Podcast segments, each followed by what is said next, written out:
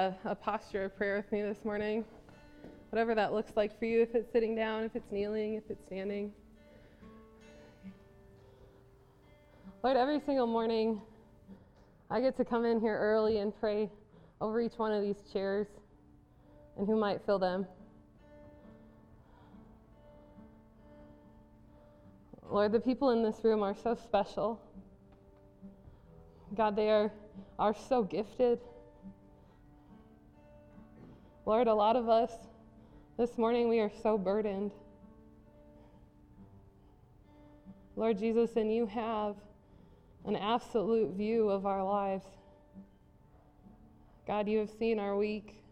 You have seen what, what has brought us here before we filled these chairs this morning. Jesus, I am so grateful for this family that you have given me. Lord, for this community that you have given us. Jesus, I pray over each one of these individuals, Lord. Lord, you know the prayers that they lift up to you this morning. God, I pray specifically, Lord, that you would show fulfillment of your promises that you have placed on us. Lord, that we would not be blind to see it.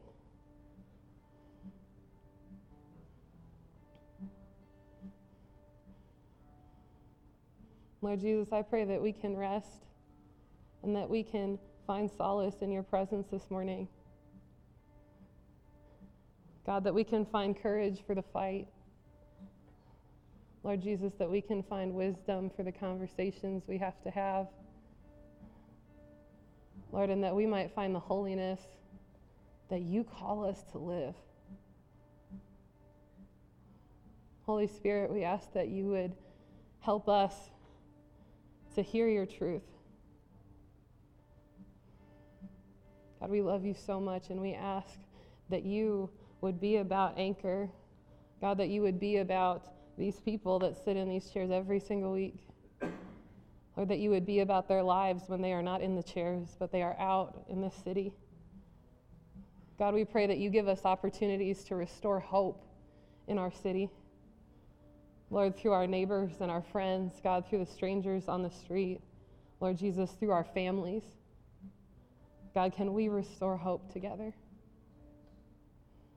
It's in the mighty and powerful name, our only living hope, the name of Jesus, we pray these things. Amen.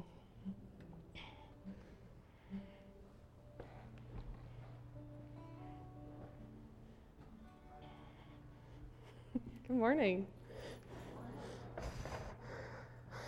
Oh, well, it is great to see all of you guys. Um, if I haven't met you yet, my name is Lindsay. I am the lead pastor here. Um, but I wanted to ask you this morning have you ever tried like something new that seemed really easy, and then you tried it and it was not. uh, maybe it was like an exercise that you always saw and thought, I could do that, and then you try it and you cannot do that, right?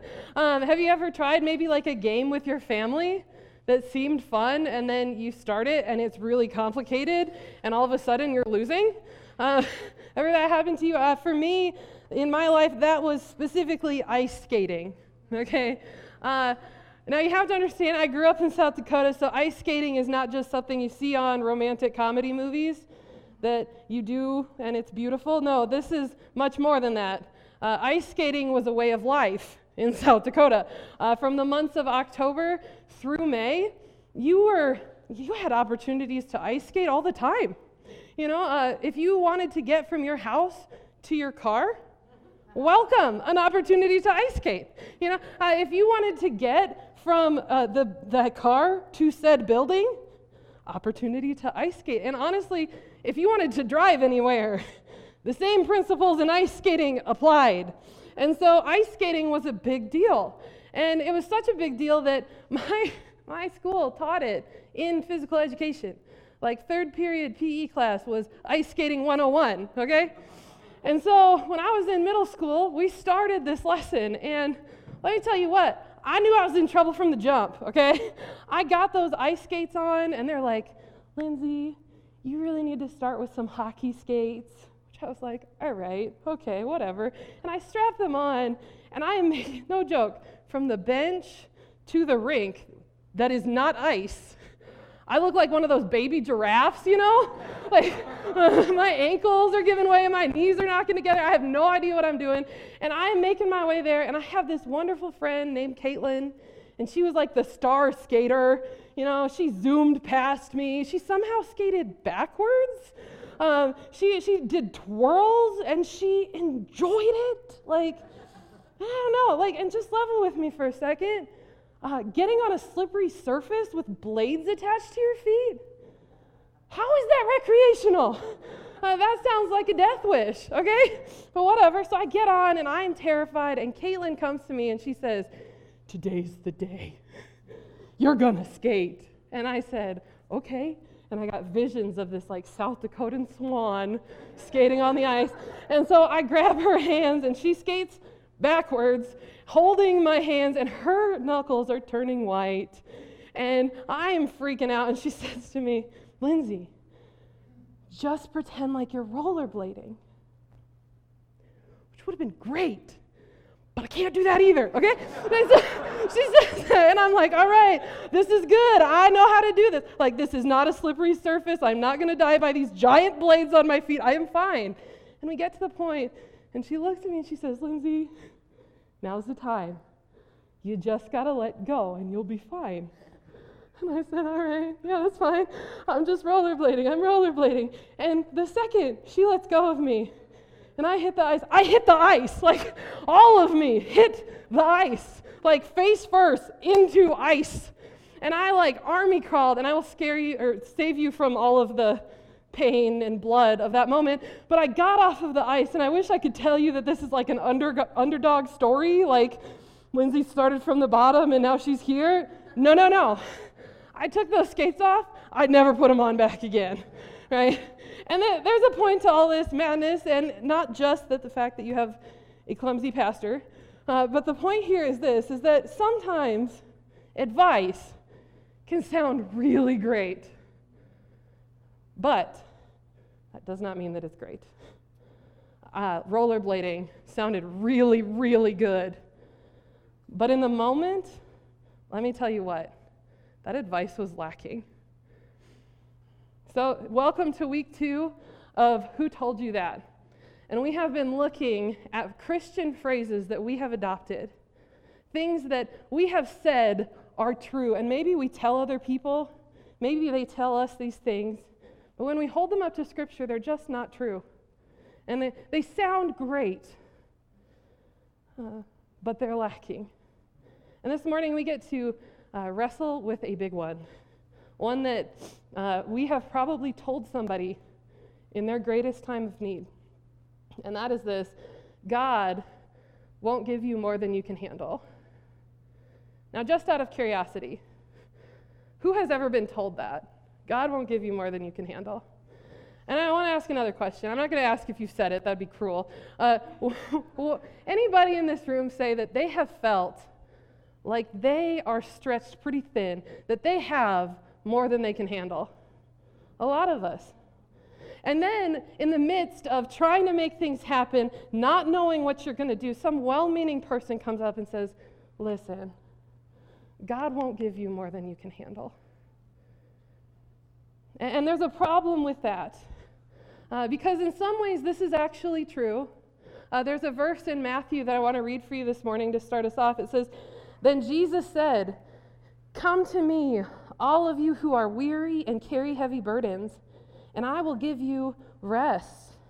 Take my yoke upon you. Let me teach you, because I am humble and gentle at heart. And you, catch this, you will find rest for your souls. For my yoke is easy to bear, and my the burden I give you is light. And so Jesus promises a light burden. And there is comfort here that says, You will find rest in my name. The problem with this, this verse and how we take it is that sometimes we allow it to become a picture of Christianity that's just not right. one where we ha- live a life that's like covered in bubble wrap.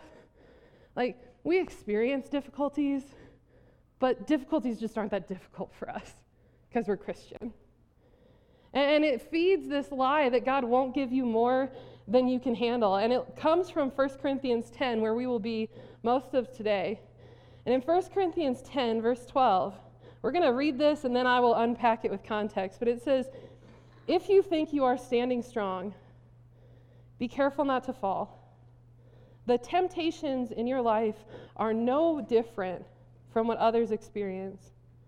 And God is faithful. And this is the moment when it sounds very close to the lie we're dealing with today. He will not allow the temptation to be more than you can stand. When you are tempted, He will show you a way out so that you can endure.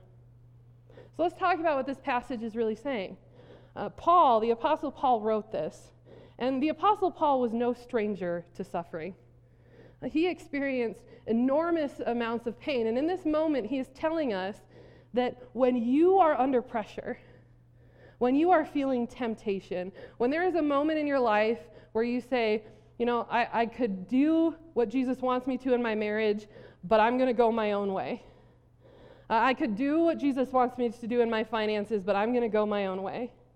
When we experience temptations, he says, do not worry, because the tempta- he will not allow those temptations to be more than you can stand. What he's not saying is you're going to have an easy life and you will not be overburdened. He says, Trust me. I will not allow these, these temptations to overtake you. In fact, I will show you a way out so you can endure. Did you catch the difference there? It's subtle, and we can miss it very easily. But, and don't misunderstand me, following Christ is the most fulfilling thing that I've ever done. It is filled with joy and wonder and greatness. However, life will absolutely give you more than you can handle. Life will absolutely give you more than you can handle. You will have seasons of life where things happen and you have no idea how to deal with them. Where, where people will tell you things, where, where relationships will be broken, where families will struggle, where finances are tight, and you will have no idea what to do. And when some well meaning person says, Don't worry, God won't give you more than you can handle, it's hard because we draw two conclusions that are very difficult. The first one is this if God doesn't give me more than I can handle, that means God just kind of distributes pain and adversity. That everything in my life that hurts was given from Jesus. Ouch. And if that's true, what does that mean about the God that I serve. The second painful conclusion that you draw from this is some emotional guilt. Because, man, if God doesn't give me more than I can handle, why can't I handle this? What is wrong with me? Like, I'm clearly broken. I don't get this. If I can't handle it, then clearly, like, there's something wrong with me. And that, that's not uh, this passage is not saying that. Like, will God give you some moments when you are overburdened? Yes. However, will He leave us abandoned in the midst of temptation? Absolutely not. And so this morning, I want to debunk this lie. In order to do so, we have to lock in three truths. And the first one is this, and this is like your bright and sunny Pastor Lindsay this morning. Human suffering is universal.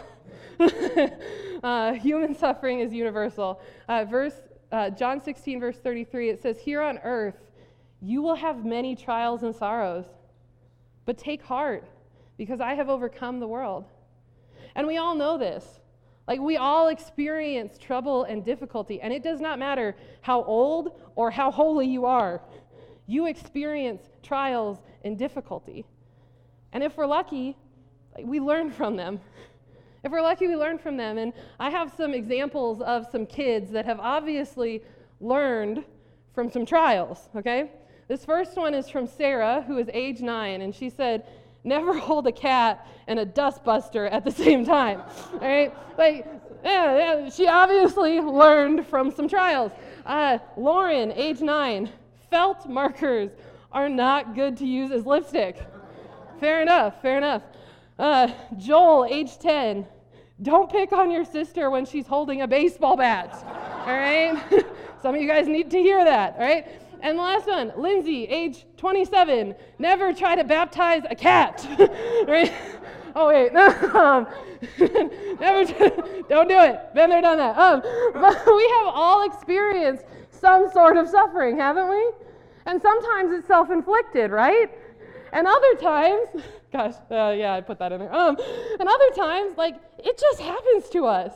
Like, we're just a part of a world that is broken, and we experiencing pain and suffering.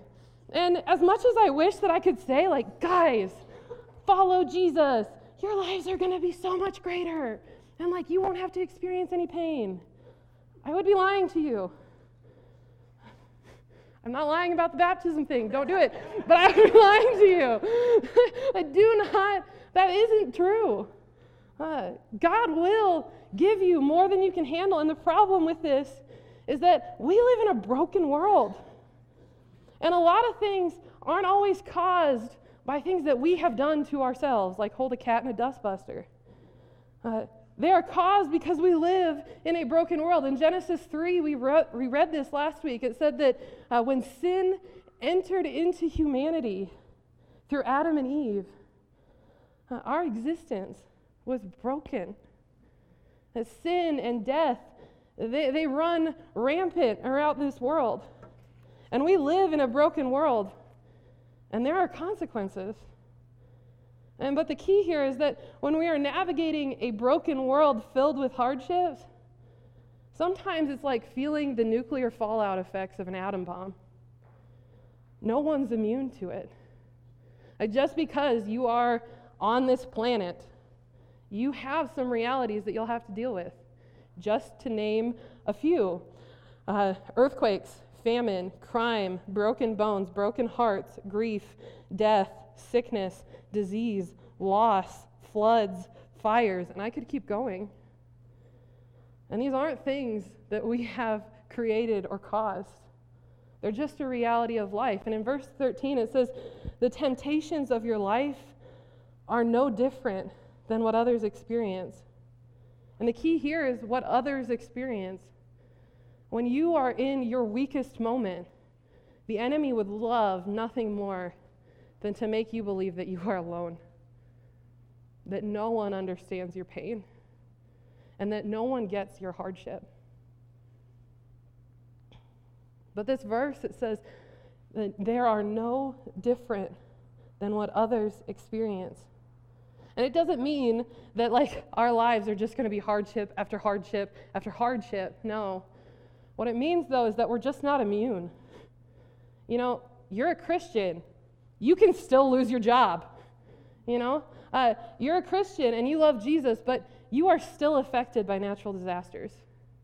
You know, you are just as likely to have family problems. You are just as vulnerable to mental illness every single week. I get to come in and I pray over the things that are on our prayer board. And that prayer board is just a window into the pains and the heart hurts within this congregation. And within this small group of people, we represent a whole wealth of hurt and heartache, of financial struggles, family struggles, uh, relationship issues, sickness, death, loss, grief, providing. All of those things are real. And they are real parts of our life. And in the midst of that, you're going to say that God doesn't give you more than you can handle? Tell that to a parent that just lost a child. And tell that to a young girl that was raped. Tell that to a family who is in the hospital every single day. Tell that to a spouse who didn't want the divorce and the spouse left anyway. We have been given more than we can handle. And you and I have been given these, and we, like, I know you guys, we love Jesus.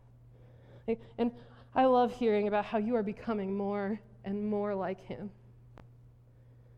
But that does not make us immune to brokenness. And Paul, he talks about this. He was brought to his tipping point in 2 Corinthians for the chapter 1.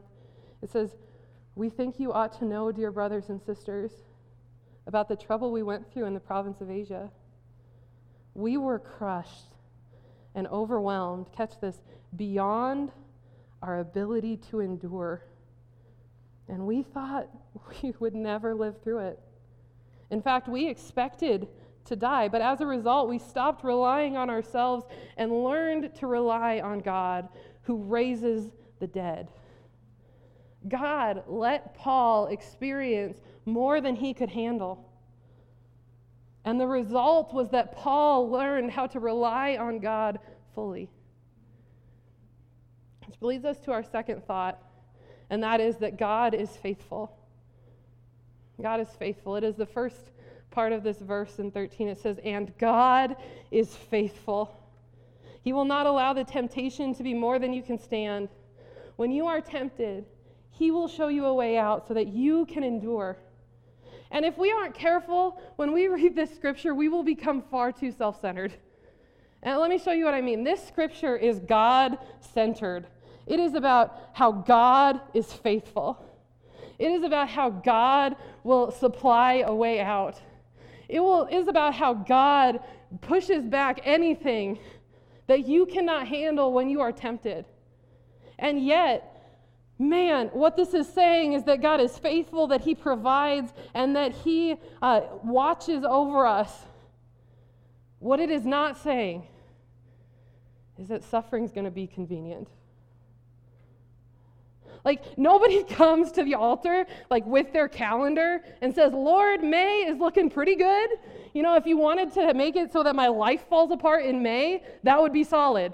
You know, nobody looks at their schedule and says, okay, suffering, I have to take the kids to the dentist on Tuesday. If you want to wait until Wednesday to throw me a curveball, that would be great. Like, nobody gets that right. And suffering, it does not care what is happening in your world. It does not care like what you can handle. In this phrase, God won't give you more than you can handle. It assumes that God will not give you more than your current strength than your current capacity. And that is incredibly self centered. That means that the creator of the universe, the author and the perfecter of your faith, the guy that knows every single hair on your head, that guy, his plans, his purposes, his timing is all based on your current status. Yikes. God wants us to be stretched beyond ourselves because when you reach the edge of your own strength, you will find that your strength is not internal, it is eternal. And it is found in Him alone. Scripture promises it. Psalm 46 God is our refuge and our strength, and always ready to help in times of trouble. So we will not fear. When earthquakes come and mountains crumble in the sea, let the oceans roar and foam, let the mountains tremble and the water surge. Like this psalmist is like, bring it on, world. Like, my God is my strength and my refuge. And we do not come in contact with that until we reach the edge of our strength and our refuge. Isaiah 40, verse 29, it says, He gives power to the weak and strength to the powerless. See, suffering is universal. Trials come in all shapes and sizes. And sometimes you will be overwhelmed and angry and confused. But hear this sometimes life gives you more than we can handle, but it never, ever gives us more than He can handle. Sometimes life will hand you the worst hand, and it will be more than you could possibly handle. But there is no dealing that the enemy or this world can give you that is too big for his grasp. Which leads us to our last point. You are not alone. Verse 13 The temptations in your life are no different than from what others experience. When you are tempted, he will show you a way out so you can endure it. The truth is is that we all face these difficult moments. But when you are tempted, God says, "I provide a way out." God says, "I will be there when you are at your weakest." But the reality is that, that Satan would love to steal that. He would love to say, You're the only one that understands this. Man, you're the only person that has ever hurt this way. But the truth is, is that somebody in this room knows what you're going through. They have felt the same things that you're feeling. Uh, and folks, like when you decide to live in that truth, your life will change. Listen, everything that we have ever learned about addiction and about sin is that addiction and sin aren't the opposite things of sobriety, they're the opposite things of community. Uh, that, that when we are experiencing sin and addiction, when we walk into the truth that we can walk together with somebody else, that they will shoulder our burdens with us. And sometimes that is the person sitting next to me and other times that is Jesus shouldering it with us. You are not alone. See, bad things happen to us, but they do not have to define you. And there are two realizations that all of us will come, to, come in contact with in our lives with Jesus. And the first one is, is that I cannot make it without God. And the second is, I cannot make it without others that my life sometimes feels like it is more than I can handle. And when you get to that place, let me speak truth into that moment. You are not alone. You have a pastor that, Mercy, she can't skate to save her life, but she prays for you every single week. You, and bigger than that, you have a group of people that are rooting for your success and your happiness and your fulfillment in Jesus' name. And even bigger than that, you have a heavenly Father who looks down on you and is cheering you on every single step of the way. You know, we started this morning saying, like, who's ever felt overwhelmed? And the truth of the matter is, is that we all have things that are more than we can handle. Let me give you some insider knowledge. Your kids, they're more than you can handle. Some of you guys like, preach it, you know.